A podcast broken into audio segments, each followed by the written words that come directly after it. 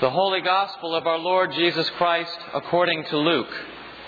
Glory to you, Lord Christ. In those days, a decree went out from Emperor Augustus that all the world should be registered. This was the first registration and was taken while Quirinius was governor of Syria. All went to their own towns to be registered. Joseph also went from the town of Nazareth in Galilee to Judea, to the city of David called Bethlehem, because he was descended from the house and family of David. He went to be registered with Mary, to whom he was engaged and who was expecting a child. While they were there, the time came for her to deliver her child. And she gave birth to her firstborn son and wrapped him in bands of cloth, and laid him in a manger, because there was no place for them in the inn. In that region there were shepherds living in the fields, keeping watch over their flock by night. Then an angel of the Lord stood before them, and the glory of the Lord shone around them, and they were terrified. But the angel said to them, do not be afraid, for see, I am bringing you good news of great joy for all the people. To you is born this day in the city of David a Savior, who is the Messiah, the Lord.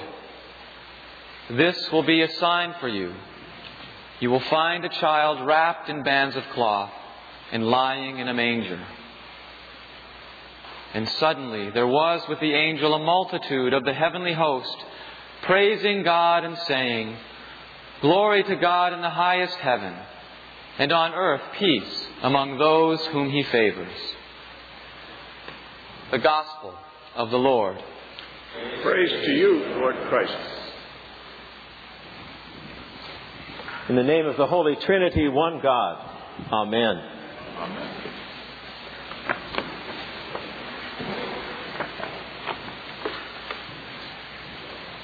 Merry Christmas to all of you. Merry Christmas. This is indeed a holy night. This is the night when we don't just celebrate the birth of Jesus. It's not just about his uh, birthday, but rather we celebrate something that's even more magnificent and more grand than we can hardly imagine. And that is the reality of God becoming one of us. God putting on flesh and walking among us living lives like we live, knowing what it is to struggle, to have pain, to have suffering of loss. Tonight we celebrate that. We celebrate Emmanuel, God with us. I know that many of you are here tonight probably because you're of the house and lineage of a certain family, just as that first family was that went to Bethlehem. And there are many traditions that I am sure are being relived tonight in every household. Some of those traditions perhaps go back generations. And those are so important and so much a part of how we celebrate and lift up in joy this great holy night. And I think we should never make light of that, even though we might feel sometimes like that isn't always the most holy or religious thing to do, because that is a part of what connects us with our own past, and in a sense that leads to the future in our families as well. In our own family, we have gathered uh, over the years a, a number of uh, nativity scenes, of creches, and there's one, however, that has always uh, been the one that I've cherished the most, and I think probably has been cherished the most by the children in the family, by our two boys. We, a couple that we were serving with in Turkey now over 30 years ago uh, made a trip to Jerusalem. And they came back and gave us uh, a little nativity set that I'm sure you've probably seen uh, copies of, uh, and I saw a copy of it just the other day. It's a very simply uh, cut nativity scene out of olive wood. And it's not ornamental at all, it's very basic. But what was so special about it in our family was that our son at the time was perhaps around a year old, or a year and a half. And he could play with that nativity set. He couldn't play with some of the others. And as I thought about that, I thought that that, in a way, is what I think God hopes for us, is that our faith can be so real that we can, in a sense, play with it. We can touch it. We can make it real in our lives. That nativity set, in a sense, is a sign to me that God is willing to come among us in a way that is breakable, perhaps, but also in a way that we can touch and feel and become a part of. Tonight is the Christ Mass. And we celebrate this as an event that's been faithfully celebrated by Christians for over 2,000 years in so many different ways on so many different continents. But as we celebrate it, I think it's extremely important for us to sense that at the heart of this celebration is something that didn't happen just 2,000 plus years ago, but rather something that is happening here tonight in the hearts of the people who are gathered here for worship. That is what is important this night.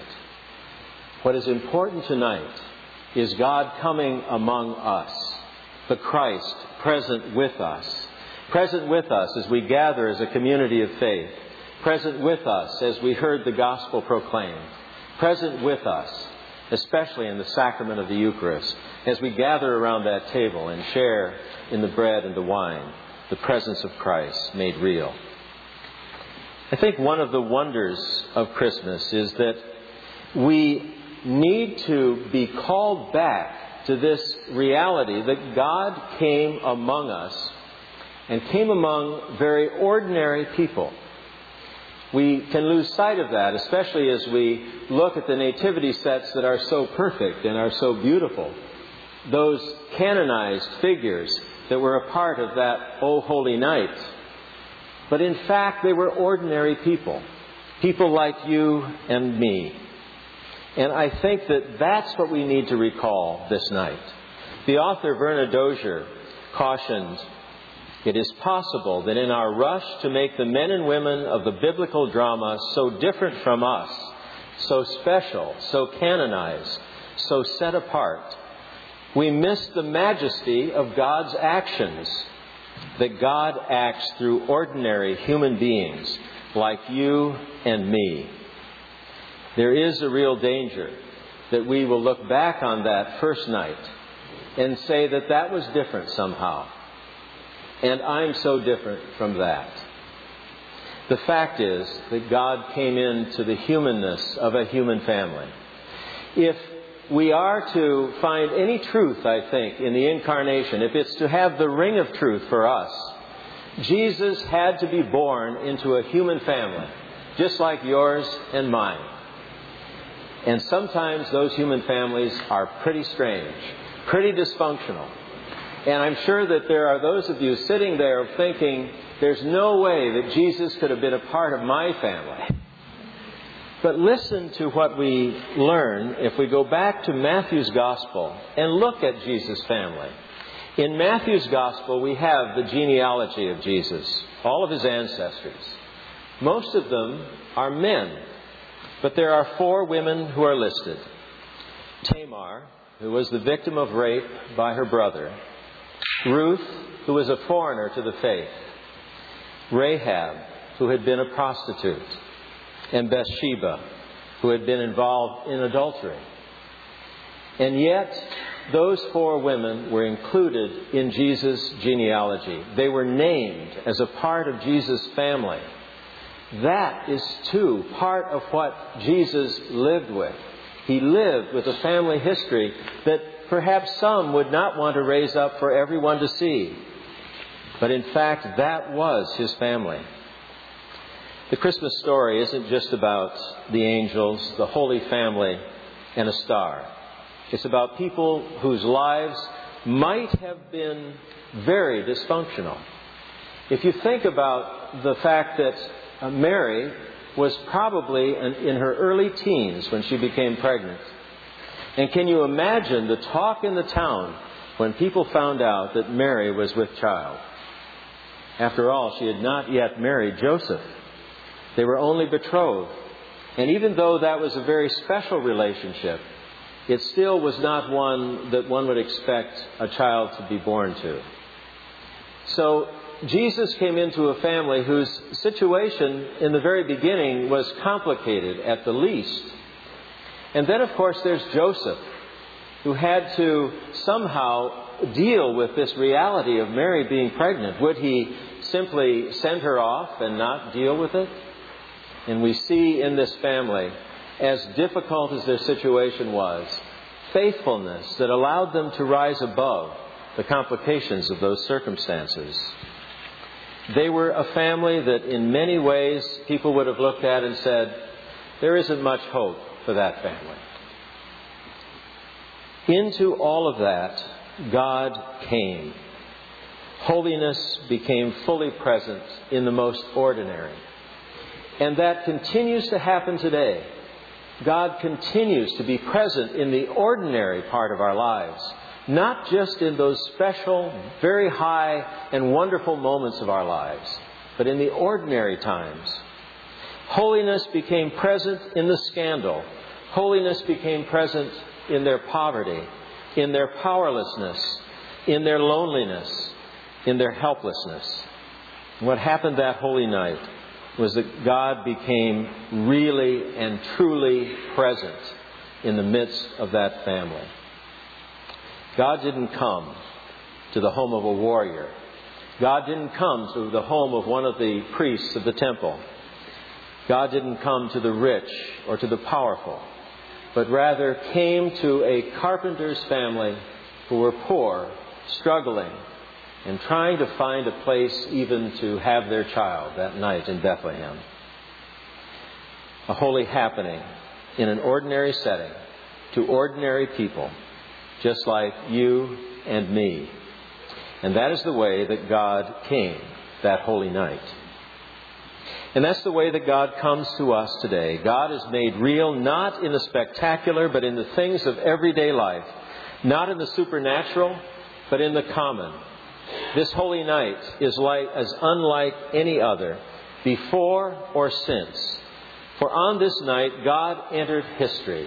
This time, God came not as a voice, not as a bush that would not stop burning, not as a cloud or a pillar of fire, not as a whirlwind, not in the words of a prophet, a priest, a judge, or a king not as an angel, or not even just as kind of a spiritual feeling, but as one of us, enfleshed, Emmanuel, God with us. Our participation in that grand mystery does not end this night, does not end at the end of our celebration of Christmas, but it continues to grow within us it grows within us day after day after day.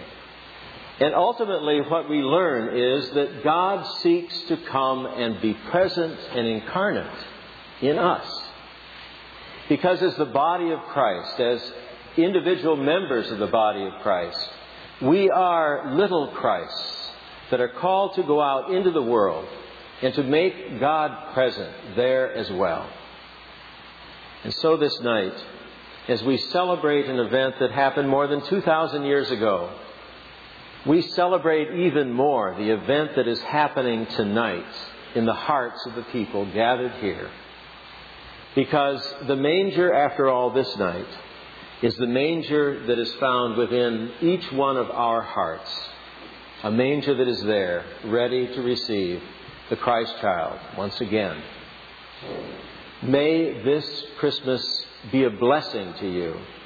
But even more than that, may you be a blessing as you go out from here and carry the Christ child within you. Amen.